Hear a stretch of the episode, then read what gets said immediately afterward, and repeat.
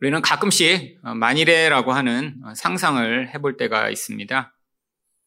만일에 그때 그런 일을 내가 했더라면, 그럼 지금 현재가 달라지지 않았을까? 만일에 예전에 그런 일들을 또 하지 않았더라면 지금 나의 인생은 어떻게 되었을까?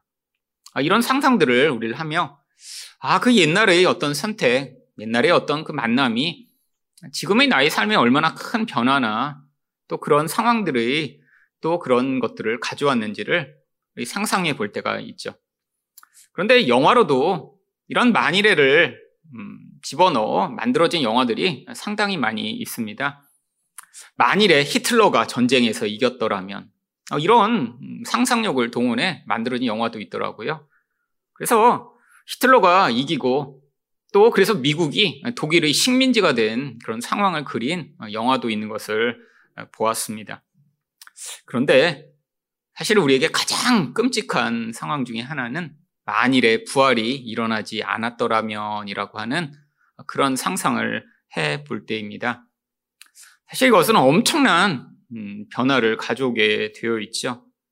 그렇다면 만일에 예수님이 부활하시지 않았더라면 어떻게 되었을까? 오늘 함께 말씀을 통해 살펴보고자 하는데요. 첫 번째로 슬픔에서 영원히 벗어날 수 없습니다. 11절 말씀입니다. 마리아는 무덤 밖에 서서 울고 있더니 울면서 구부려 무덤 안을 들여다보니 사실 마리아는 예수님을 아주 사랑하는 자였습니다. 그런데 이 세상에서의 우리가 경험하는 이런 고통 또 슬픔의 아주 많은 이유들은 사실 내가 의존하고 사랑하는 대상이 영원하지 않은 것이죠. 사실 고통 가운데 가장 큰 고통이 무엇인가요? 또 슬픔 가운데 가장 큰 슬픔이 무엇인가요? 아, 영원할 줄 알았던 내 사랑하는 어떤 대상을 잃어버리게 되는 것입니다.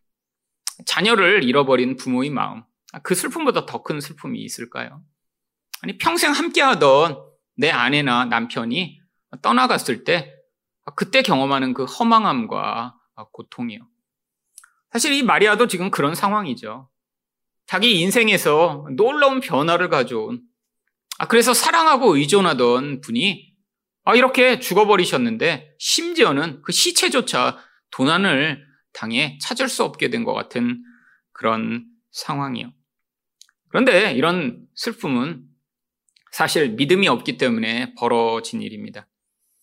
예수님은 갑자기 그냥 돌아가시고 갑자기 사라져 버리신 게 아니라 사실 십자가에 달리시기 전에 여러 번 제자들에게 내가 앞으로 어떻게 될 것이다 라고 말씀을 하셨죠. 누가복음 9장 22절 말씀을 보시면 이르시되 인자가 많은 고난을 받고 장로들과 대제사장들과 서기관들에게 버림받아 죽임을 당하고 제3일에 살아나야 하리라 하시고 여러분, 여러 차례 제자들에게 말씀하셨습니다.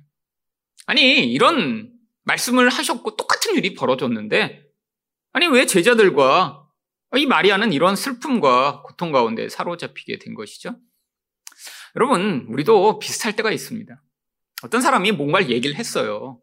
근데 내가 생각하는 것과 전혀 내가 받아들일 수 없는 그런 이야기면 듣고도 다 잊어버립니다. 아, 도대체 그런 일이 일어날 수 없다라고 생각하고 있기 때문에 누군가 이야기를 하더라도 아 그래 그래 라고 마치 이해를 한 것 같지만 실제 상황이 벌어지면 아 그런 일들이 아, 내가 일어날 거라고 예상을 못했기 때문에 누군가 이야기를 한 게 아무 소용이 없는 것이죠.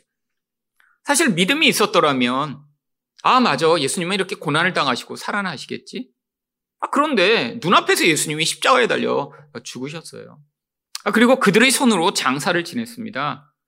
근데 그들의 생각 가운데는 아, 이렇게 죽어버린 시체가 다시 살아날 것이라는 생각을 할 수 없었기 때문에 사실 지금 예수님이 다시 부활하신 이 상황에서도 그들을 받아들이지 못해 이 고통과 슬픔 가운데 사로잡힌 것이죠.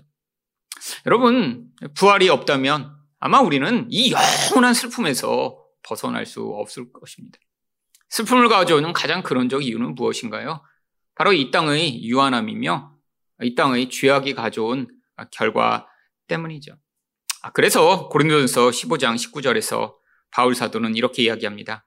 만일 그리스도 안에서 우리가 바라는 것이 다만 이 세상의 삶뿐이면 모든 사람 가운데 우리가 더욱 불쌍한 자입니다. 여러분, 이 부활에 대한 소망, 이 능력은 이 땅의 고난을 이기고 슬픔을 이겨내게 만드는 그런 힘이 있습니다. 여러분, 우리도 살다 보면 우리가 사랑하는 것들을 놓아버려야 하고요. 사랑하는 사람을 떠나보내는 일들이 분명히 있죠. 근데 이 세상이 전부라면요. 그러면 그것으로 끝일 것입니다. 여러분, 하지만 우리에게 부활이 있다면, 그리고 부활의 혜택과 은혜가 바로 예수를 믿는 모든 사람들에게 있다는 것을 우리가 믿는다면, 아, 이 땅에서는 누군가를 먼저 떠나보낼 수 있고, 아, 어떤 사람이 더 나중까지 살아남을지 몰라도, 바로 그 부활에 대한 소망이 우리를 그 영원한 슬픔과 고통으로부터 다시 우리를 회복시킬 수 있는 것이죠. 여러분, 부활이 없다면 우리는 아마 이 땅의 삶이 세상 사람들처럼 전부일 것입니다. 이 땅의 삶에 그래서 우리는 집착하고 아, 이 땅의 삶에서 어떻게든 최선을 다해 나의 모든 욕심과 나의 꿈을 이루어야 하겠죠. 하지만 이게 전부가 아니라면요. 죽음 이후에 우리에게 새로운 생명이 주어져 있고 아, 그 증거가 바로 부활하신 예수님이라면 이 땅의 삶에 우리는 그 강한 집착을 하지 않고 내려놓을 수 있는 것이죠. 그래서 고린도전서 15장 17절부터 18절에서 바울은 또한 이렇게 얘기합니다. 그리스도께서 다시 살아나신 일이 없으면 너희 믿음도 헛되고 너희가 여전히 죄 가운데 있을 것이요 또한 그리스도 안에서 잠자는 자도 망하였으리니. 여러분 분명히 기독교의 본질 가운데 가장 중요한 것은 십자가입니다. 그런데 그 십자가가 십자가가 되게 만드는 그 중요성은 바로 십자가 이후에 부활이 존재하기 때문이죠. 아, 예수님이 십자가에서 우리의 죄를 해결하고 죽으셨는데 다시 살아나지 않으셨다면 그렇다면 이 바울의 고백대로 믿음도 헛것이고 사실 우리가 바라는 모든 것이 다 소망이 없는 것이죠. 사실 마리아가 이런 믿음이 있었더라면 이런 기쁨, 슬픔 가운데 빠지지 않았을 것입니다. 그런데 다른 사람들은 지금 슬픔에 빠져 이 무덤에 와보지도 않고 있어요. 근데 이 마리아, 이 무덤에 와서 지금 왜 혼자 배회하고 있는 것인가요? 사실 먼저 여자들이 왔다가 무덤이 비어 있는 것을 보고 제자들에게 달려가 알렸습니다. 제자들도 달려와서 본 다음에 그 다음에 다시 가버렸어요. 어, 무덤이 비었잖아. 어떻게, 어떻게, 어떻게. 근데 이 막달라 마리아는 그 무덤을 떠날 수 없는 이유가 있었습니다. 다른 사람보다 더 아주 예수님을 사랑할 수밖에 없는 이유였죠. 그 이유를 마가복음 16장 9절은 이렇게 이야기합니다. 예수께서 안식 후 첫날 이른 아침에 살아나신 후 전에 일곱 귀신을 쫓아내어 주신 막달라 마리아에게 먼저 보이시니. 여러분, 베드로는 원래 고기 잡던 사람이고, 원래 열심히 특심하던 사람입니다. 예수님이 이전에 세례요원을 따라다니며 하나님 나라가 지금 임하나? 아, 이분이 메시아인가? 아, 이런 마음을 가졌던 열정이 있는 사람이었어요. 그런데 이 마리아와는 상황이 다릅니다. 마리아는 그냥 귀신에 사로잡혔는데 성경이 왜 일곱 귀신이라고 이야기를 할까요? 일곱이라는 건 꼭 일곱 마리 귀신이 들어갔다는 게 아니라 그냥 이 귀신에게 완벽하게 사로잡힌 상태에 아무런 소망이 없는 상태에 그냥 누구도 도와줄 수 없는 그런 절망 가운데 빠진 그런 상태에서 예수님을 만나 그녀에게 변화가 일어났던 것이죠. 여러분, 이런 영적 어두움에 깊이 사로잡힌 사람, 매일같이 죽음을 생각하고, 아니, 스스로 죽을 수도 없어.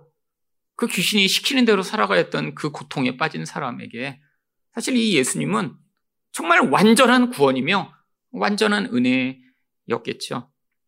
여러분, 사실은 근데 이 마리아가 옛날에 있었던 어떤 한 미친 여자가 이런 무서운 귀신에게 사로잡혀 살다가 이렇게 예수님을 만났구나. 성경이 이런 거 기록하려고 이 마리아를 등장시킨 것이 아닙니다.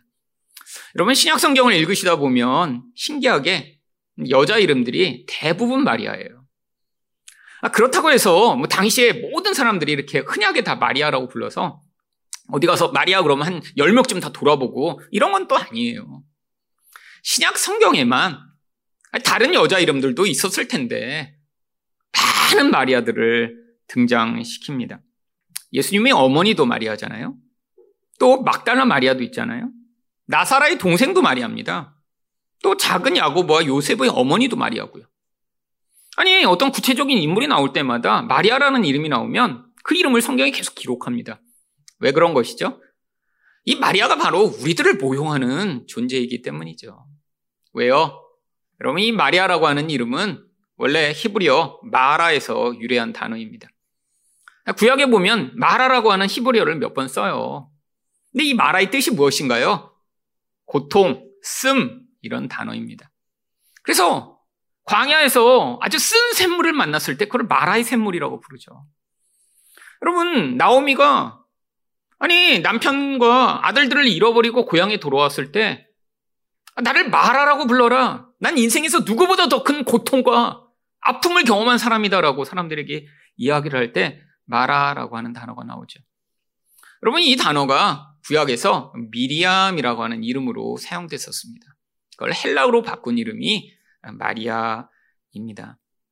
여러분 사실 좋은 이름이 아니에요. 근데 왜 이런 이름을 성경에 자주 등장시키는 것일까요? 이게 바로 죄가 가져온 모든 인생의 상태이기 때문입니다. 여러분 우리도 마리아처럼 살아가죠. 여러분 인생을 살며 얼마나 많은 고통이 있으신가요? 여러분 우리가 볼 땐 굉장히 행복해 보이는 사람도 사실 이 고통에서 벗어날 수 없는 게 인생의 모든 본질입니다. 겉으로 아, 나는 아무 문제 없어. 아, 남들에게 이렇게 자랑하는 사람일수록 내면으로는 어쩌면 더 깊은 고통을 가, 지고 있는지도 모르죠. 여러분 사람들은 아, 내가 괜찮은 사람인 것처럼 행세하고자 애쓰고 노력하지만 아, 인간이라는 본질 자체가 이 고통이 가져온 그 슬픔에서 스스로 벗어날 수 없는 게 인생이죠. 사실 이 교회만 여러분 몇 년 다니셔도 다른 분들에게 어떤 아픔과 고통이 있는지 사실 깊이는 알지 못하지만 부분적으로 다 알 수 있습니다. 아, 제가 이 앞에만 서서 여러분을 봐도 가족마다 개인마다 있는 그 슬픔, 고통이 아, 사실 여러분들에게 다 있음을 보이죠. 여기 어떤 분도 아 나는 한 번도 이런 고통이 없었는데요. 난 슬퍼서 울어본 적도 없는데요. 하는 분은 아무도 계시지 않아요. 이게 바로 마리아 같은 우리 본질입니다. 근데 이게 또 한편으로는 마치 일곱 귀신에 들린 것 같은 이 막달라와 마리아 같은 상황이죠. 여러분 귀신에 들렸다라고 해서 뭐 우리가 정신병원에 있는 미친 사람들을 생각하는 그런 종류가 아닙니다. 여러분 구약에서는 이 귀신 들림이 나오지도 않아요. 왜 예수님 이 시대에만 이런 귀신 들린 사람들, 귀신이 쫓겨나가는 일들을 보여주신 것인가요?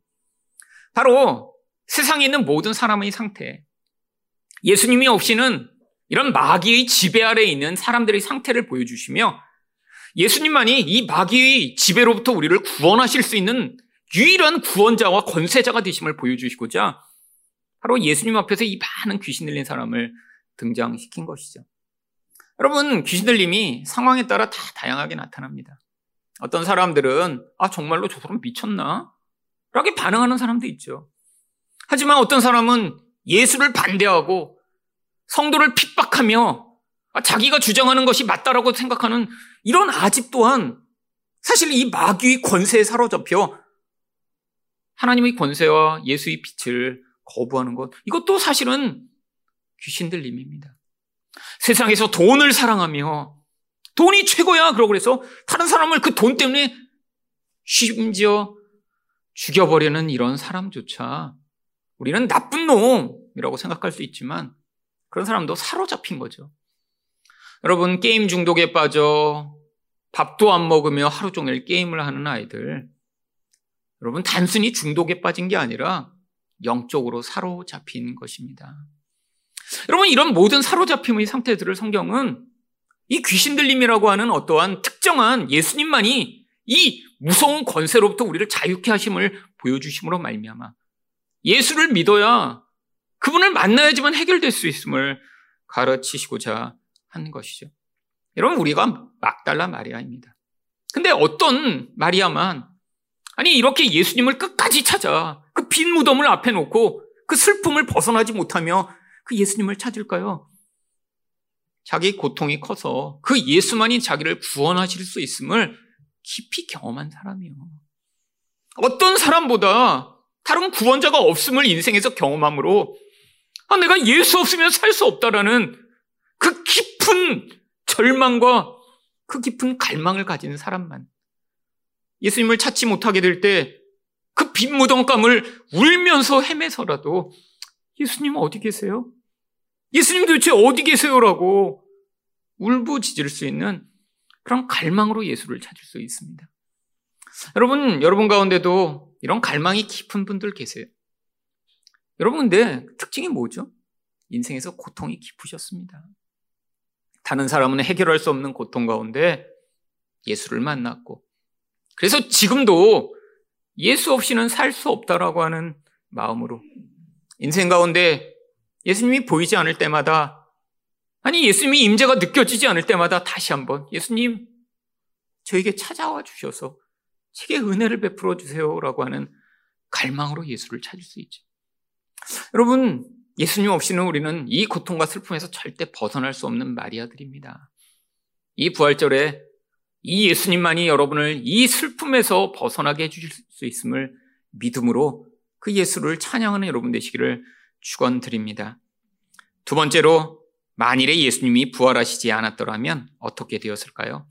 영적 어둠에서 벗어날 수 없습니다. 12절과 13절 말씀입니다. 흰옷 입은 두 천사가 예수의 시체에 누였던 곳에 하나는 머리편에 하나는 발편에 앉았더라. 천사들이 이르되 여자여 어찌하여 우느냐 이르되 사람들이 내 주님을 옮겨다가 어디 두었는지 내가 알지 못함이니이다. 여러분 천사가 물론 사람의 형태로 나타났겠죠. 뭐 우리가 천사라고 하면 이렇게 큰 날개가 있어갖고 막 날개를 퍼덕이며 나타나는 그런 천사들을 생각하시지만 성경에 나와 있는 대부분의 천사들은 뭐 이렇게 날개 달린 천사가 아니라요. 사람의 모양으로 나온 천사입니다. 물론 하늘에 하나님 곁에는 스라압이라고 하는 이렇게 날개가 여섯 개나 달려서 자기 얼굴도 가리고 발도 가리고 두 개로는 나는 그런 천사도 있다라고 하지만 사실 사람에게 찾아오는 이런 천사는 사람의 모습처럼 나타나죠. 그런데 사실 아니 이렇게 천사라는 그런 신비한 존재 이 땅에는 존재하지 않는 존재가 아무리 사람의 모습을 하더라도 이 천사가 이렇게 말을 걸고 아, 천사가 이렇게 무덤에 서 있으면 좀 알아봐야 되는 것 아닌가요? 여러분 이게 바로 인간의 눈이 어두워진 모습입니다. 영적으로 어두워져서 솔직히 아, 지금 여기에 천사가 와서 앉아 있다고 하더라도 아마 우리는 전혀 눈치채지 못하겠죠. 여러분 우리 어떻게 알아요? 아, 옛날에도 하나님이 이렇게 천사를 세상에 보내셨는데 지금도 어떠한 이런 천사들을 세상에 보내 하나님의 일을 하실지 우리는 알지 못합니다. 여러분, 근데 중요한 게 무엇이죠? 이 어두운 눈, 이 어두운 눈이 있으니까 심지어는 누구도 알지 못하나요? 예수님이 나타나셨는데도 사실 예수님을 알지 못합니다. 사실 이렇게 천사만 못 알아본 게 아니라 그리고 누구도 못 알아보나요? 14절입니다. 이 말을 하고 뒤로 돌이켜 예수께서 서 계신 것을 보았으나 예수이신 줄은 알지 못하더라. 아니, 부활하신 예수님을 만났어요. 지금 그분이 없어졌다고 이렇게 막 울면서 엉엉엉엉 이러고 있다가 예수님을 만났으면 와! 이래야 되는데 못 알아봅니다. 근데 이게 마리아가 지금 너무 울어서 뭐 눈이 안 보여서 그런 건가요? 뭐 무덤이 어두워서 그런 건가요? 아니요. 일부러 성경이 못 알아본다고 이야기하고 있는 거예요. 이게 인간의 영적 어둠임을 보여주는 거예요. 하나님이 우리 인생에 찾아오십니다. 사실 우리도 지금 다양한 방식으로 하나님이 우리 인생에 오셨어요. 아, 물론 천사를 보내셨을 수도 있습니다. 아, 우리는 알지 못하죠. 뭐 천사가 나타난 다음에 아 내가 천사야 아, 이런 경우는 사실 거의 없습니다. 아, 영화 가운데 예전에 제가 아주 즐겨보던 미국 드라마가 하나 있었습니다. 영어로는 Touched by Angel이라는 제목을 가진 뭐 한국말로 번역하면 천사의 손길쯤 되겠죠. 아주 예쁜 여자가 이제 거기서 천사 역할을 해요. 그래서 마을마다 돌아다니면서 아주 어려운 일 가운데 갑자기 이제 도움의 손길을 주고 끝날 땐 꼭 얘기합니다. 아, 자기가 천사라고. 그리고 사라져요. 여러분, 근데 이런 경우 있나요? 여러분 인생에서 누군가 도움을 준 다음에 사실은 내가 하나님이 오는 천사예요? 라고 가는 경우가 있으세요? 사실 한 명도 못 만나봤습니다. 제 인생 가운데. 아, 물론 책에는 있습니다. 책에는. 빌리 그레엄 목사님이 쓰신 천사를 만난 사람들이라는 책도 있어요. 아, 이분은 뭐 사람을 워낙 많이 만나셨으니까 그들로부터 천사를 만난 사람들의 이야기를 듣고 책을 쓰셨더라고요. 사실 근데 정말 믿거나 말거나 한 이야기들입니다. 제가 그걸 봤는데 아, 정말 이게 천사였을까? 뭐 그렇다고 생각할 수도 있겠죠. 그런데 사실은 우리는 못 알아보는 게 우리 정상이에요. 여러분 이 인생 가운데서 하나님의 이 손길이 얼마나 많이 미쳤을까요? 사실 그걸 기억하는 순간 그게 은혜입니다. 아니, 저도 제 인생 가운데 얼마나 많은 하나님의 손길이 있었는지 사실 셀 수도 없을 거예요. 가끔씩 운전하다 아, 죽을 뻔했네. 아, 이런 경우들 얼마나 많은지 모릅니다. 아, 정말 수도 없이 많았어요. 여러분, 근데 죽지 않고 여태까지 온 것만 해도 너무 감사하고. 아니, 정말 그런 어떤 육체적인 상황을 넘어 영적으로도 얼마나 깊은 어두운 가운데 빠져 그냥 죽어버리는 게 낫겠다라고 생각하며 살던 그런 때도 많이 있었는데 아니 그런 깊은 골짜기에서 하나님의 손길이 있었어요. 하나님의 은혜가 있었어요. 어떤 사람으로 만나 아니 그분의 도움과 은혜로 회복된 경우도 많이 있었고요. 아, 심지어는 우연한 글 하나로 인생에서 정말 전환점을 맞이하는 경우도 있었고 우연히 알게 된 정보로 큰 길이 바뀐 경우도 있었습니다. 하나님의 개입과 은혜죠. 여러분, 우리는 다 영적으로 아주 어두운 자들입니다. 물론 예수를 믿어 이제 겨우 조금 보이는 거예요, 조금. 아마 고도 근시쯤 되겠죠. 사실 여러분 영적으로 예수 믿었다고 그렇게 선명하신가요? 아니요. 우리는 육적으로는 아주 선명합니다. 세상에서 뭐가 돌아가는 거는 금방금방 눈으로 보며 아 이건 저래 저건 저래 여러분이 어떤 의견이 있으시다는 건 지금 세상에 대한 눈이 굉장히 잘 보이신다는 거예요. 여러분 뭘 보면서 할 얘기 많으시다. 그러면 그 부분에 대해 굉장히 눈이 밝은 거예요. 여러분 근데 영적으로도 그러시나요? 아니요 우리는 다 어두운 자들입니다. 어쩌면 예수님을 만나도 그분이 예수님인지 알아볼 수 없는 게 우리의 상태예요. 여러분, 심지어는 그래서 어떻게 착각합니까? 15절입니다. 예수께서 이르시되 여자여 어찌하여 울며 누구를 찾느냐 하시니 마리아는 그가 동산지기인 줄 알고 이르되 주여 당신이 옮겼거든 어디 두었는지 내게 이르소서 그리하면 내가 가져가리이다. 대화를 하는 중에도 예수님인지 모릅니다. 심지어는 어떻게 착각해요? 동산지기로 착각하죠.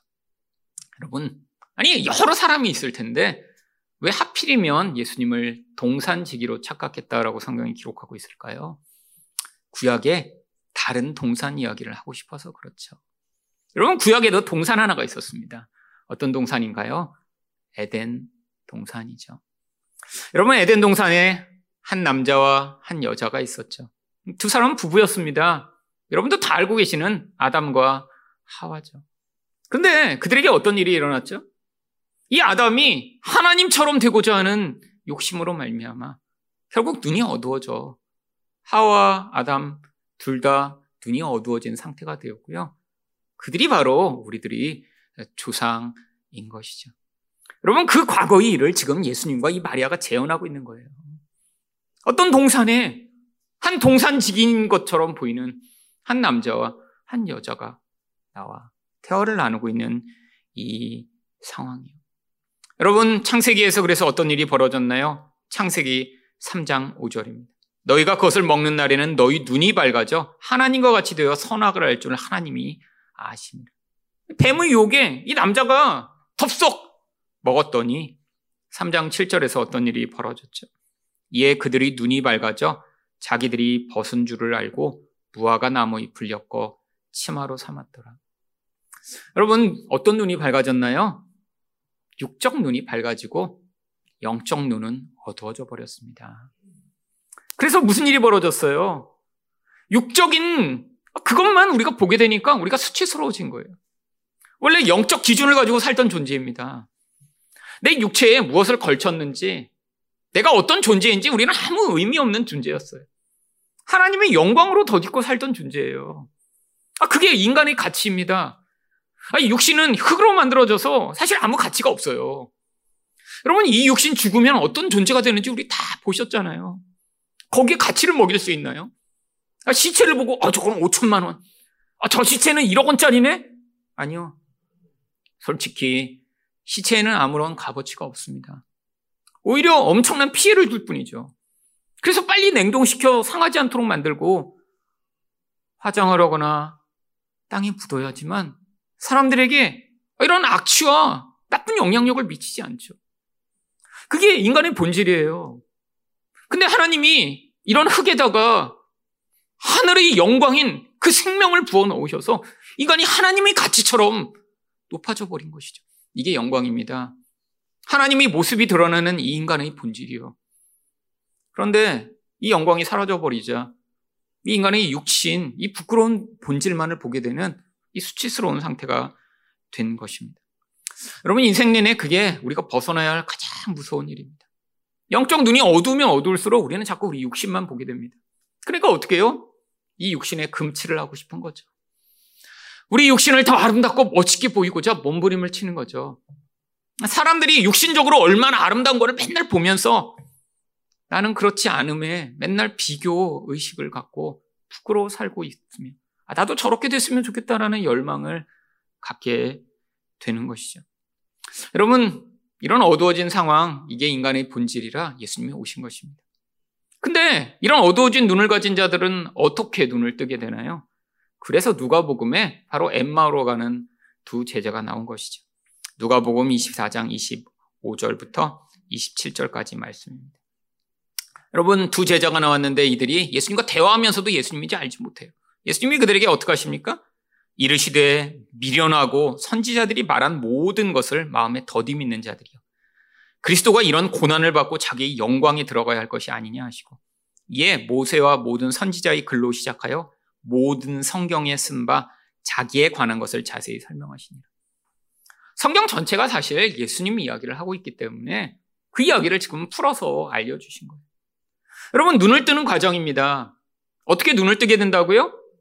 성경 전체가 예수님을 통한 구원의 이야기임을 누군가 설명해 줘서 아, 창세기도 예수님 이야기구나. 아, 출애굽기도 예수님을 통해 우리를 어떻게 구원하시는지 이야기구나.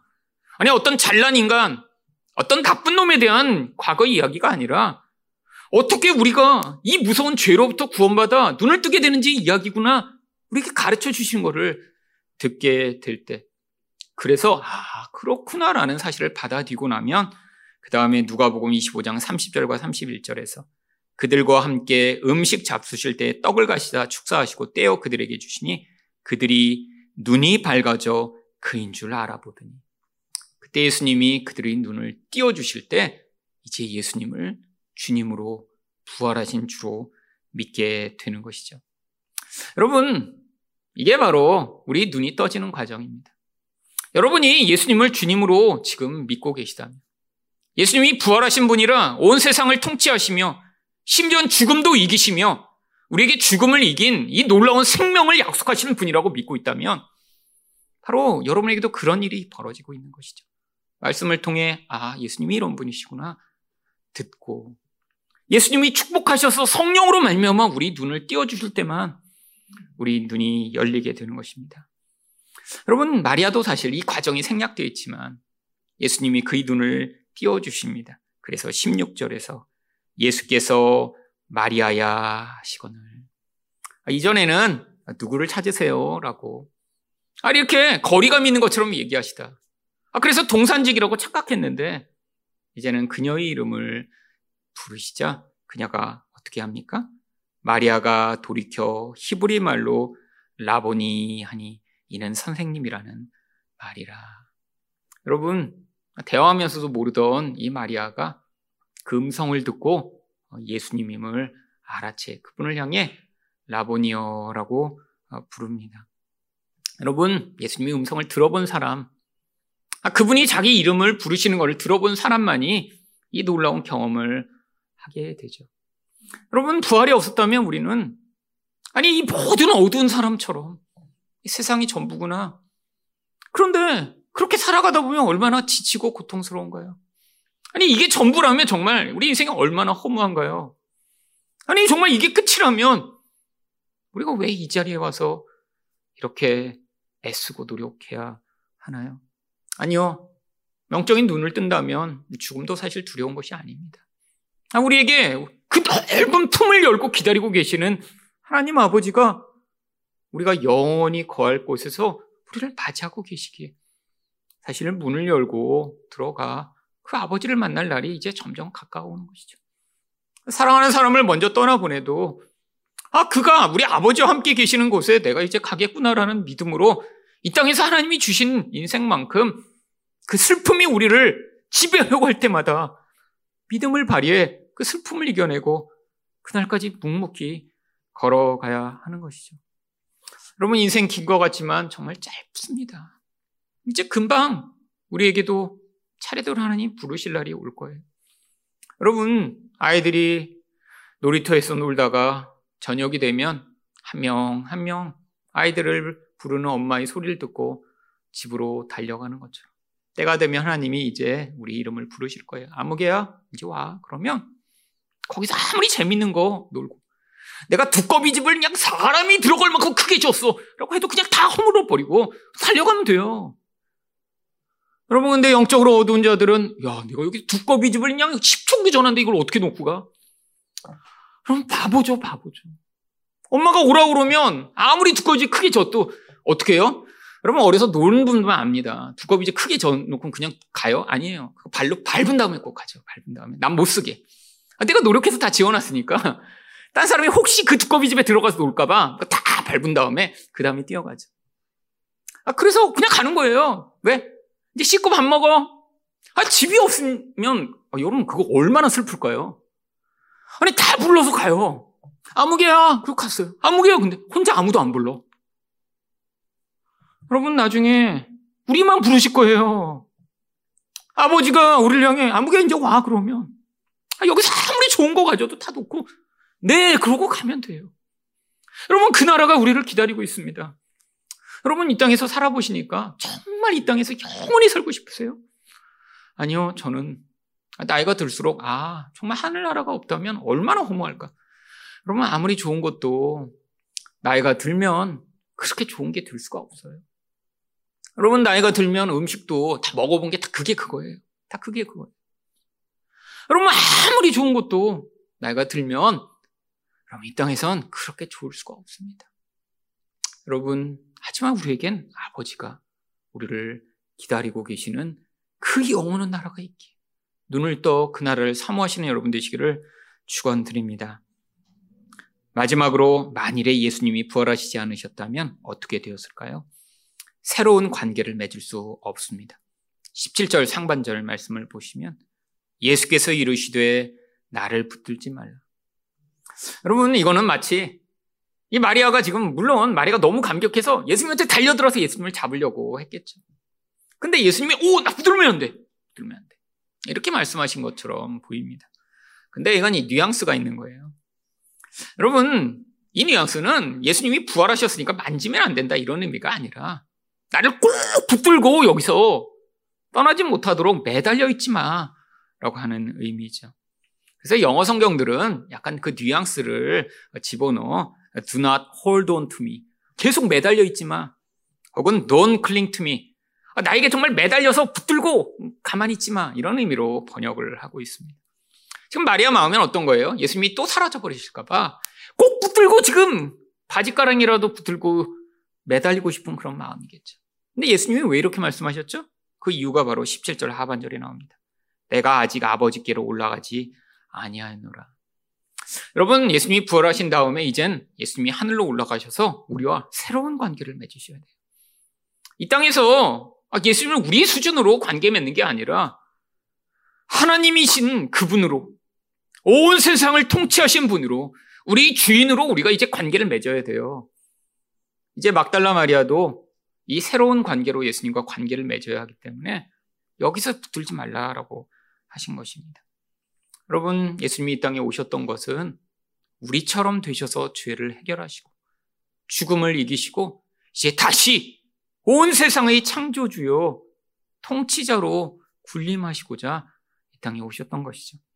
그래서 이제 우리에게 누가 계시나요? 히브리서 12장 2절을 보시면 믿음의 주여 또 온전케 하시는 예수를 바라보자. 그는 그 앞에 있는 기쁨을 위하여 십자가를 참으사 부끄러움을 개의치 아니하시더니 하나님 보좌 우편에 앉으셨느니라. 여러분 하나님 보좌 우편에 계신 그분. 근데 그분이 누구세요? 우리 믿음의 주여 온전케 하시는 분이십니다. 이 믿음의 주라고 하는 주라는 단어는 사실 시작하는 부분이라는 뜻이에요. 믿음의 시작도 믿음의 완성자도 예수뿐이시니까 그분만을 바라보며 그분을 믿으면 하나님 우편에 있어서 우리를 붙들어 주시는 그분이 끝까지 이 믿음을 완성해 주실 거라는 약속이 주어져 있는 것이죠. 이제는 그 예수는 이 세상에게 비난을 받고 무기력하게 무너지고 십자가에 달려 죽으시는 분이 아니라 이제 이 온 세상을 통치하시는 하나님이시기 때문에 우리가 믿을 만한 분이라고 성경이 이야기하고 있는 것입니다. 여러분, 그뿐 아니라 하나님과도 이젠 예수님을 통해 새로운 관계가 시작되게 되었습니다. 17절 마지막 부분을 보시면 너는 형제에게 가서 이르되 내가 내 아버지 곧 너희 아버지 내 하나님 곧 너희 하나님께로 올라간다 하라 하시니 아니 왜 이런 이상한 말을 하시죠? 여러분 이전에는 이 예수님이 죄를 해결하여 부활하시기 전에는 인간은 하나님과 이런 관계를 맺을 수 없습니다. 하나님과는 아버지와 아들의 관계가 아니라 어쩌면 왕과 신하의 관계에 불과하며 어쩌면 심판주와 죄인의 관계에 불과할 수밖에 없죠. 근데 이제 이 모든 게 해결돼 버린 거예요. 예수님이 죽었다 살아나셨다라는 건 이제 죄가 완전히 해결돼서 더 이상 우리가 죄에 매이지 않았다는 것들을 보여주는 증거니까 이제 하나님이 우리를 처음 만드신 그 모습대로 우리를 만들어 주신 분 아버지로 하나님을 부를 수 있게 된 것이죠.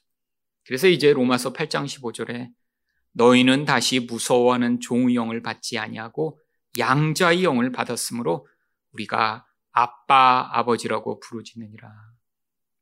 여러분 하나님을 향해 이제 아빠라고 부르실 수 있습니다. 여러분 이건 놀라운 특권이죠. 어떤 신이 자기를 아빠라고 부르라고 이야기를 하는 신이 있을까요?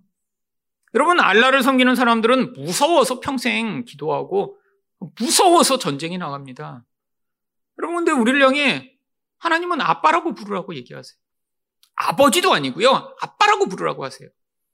아니 여기 이 아빠라는 단어가 유대인들 아기가 어려서 자기 아빠를 부르는 그 아바라고 하는 똑같은 단어입니다. 하나님을 향해 거리감 있게 아버님 그럼 이렇게 부르지 말라는 거예요. 하나님 싫어하세요. 그럼 예전에 제가 다녔던 교회에서는 꼭 하나님을 어떻게 부르냐면 존귀하시고 영광스러우시며 하늘 보좌 우편에 앉아 계신 우리의 위대하신 하나님 아버지요. 꼭 이렇게 예, 기도를 시작하시더라고요. 모든 장로님이. 그래서 그걸 들을 때마다 와 하나님 얼마나 높으시게. 아니요. 여러분 이제 예수님 때문에 하나님을 향해 아빠라고 부를 수 있게 됐습니다. 여러분 아빠라고 좀 부르세요. 여러분 집에서 아빠라고 부르시나요? 부르셔도 돼요. 여러분 나이 드셔서 아빠라고 부르기 뭐 하시면 집에서 혼자 그냥 아빠라고 부르세요. 하나님 향해 아빠라고 부르셔도 돼요.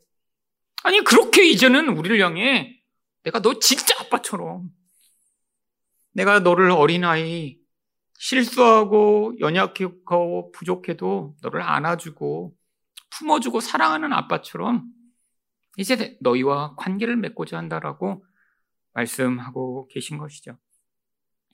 여러분, 부활은 우리에게 많은 변화를 가져왔습니다. 부활이 없었더라면 우리는 여전히 영원한 슬픔 가운데 고통할 것이고요. 어두운 가운데 장님처럼 살다 죽었을 것이고요. 하나님을 한 번도 아빠라고 부르고 그 친밀함을 느끼지 못한 채로 이 인생을 끝날 텐데. 여러분 이 부활로 말미암아 이제는 우리가 슬픔에 사로잡혀 있지 않아도 되고요. 우리 눈이 열려 그 영원한 하나님 나라를 소망할 수 있게 됐고요. 그 완벽하시고 위대하신 하나님을 아빠라고 부르며 이 땅에서 힘들고 어려울 때마다 그분에게 달려가 아빠, 제가 그 아빠의 집에 다시 갈 그날 저를 안아주시고 품어주실 제 눈물을 닦아주실 그날을 소망하며 이 땅을 낙심하지 아니하고 살 수 있도록 붙들어 달라고 그분께 기도할 수 있는 그런 은혜가 우리에게 임한 것입니다. 이 부활의 놀라운 은혜를 오늘도 감사하고 찬양하는 여러분 되시기를 축원드립니다.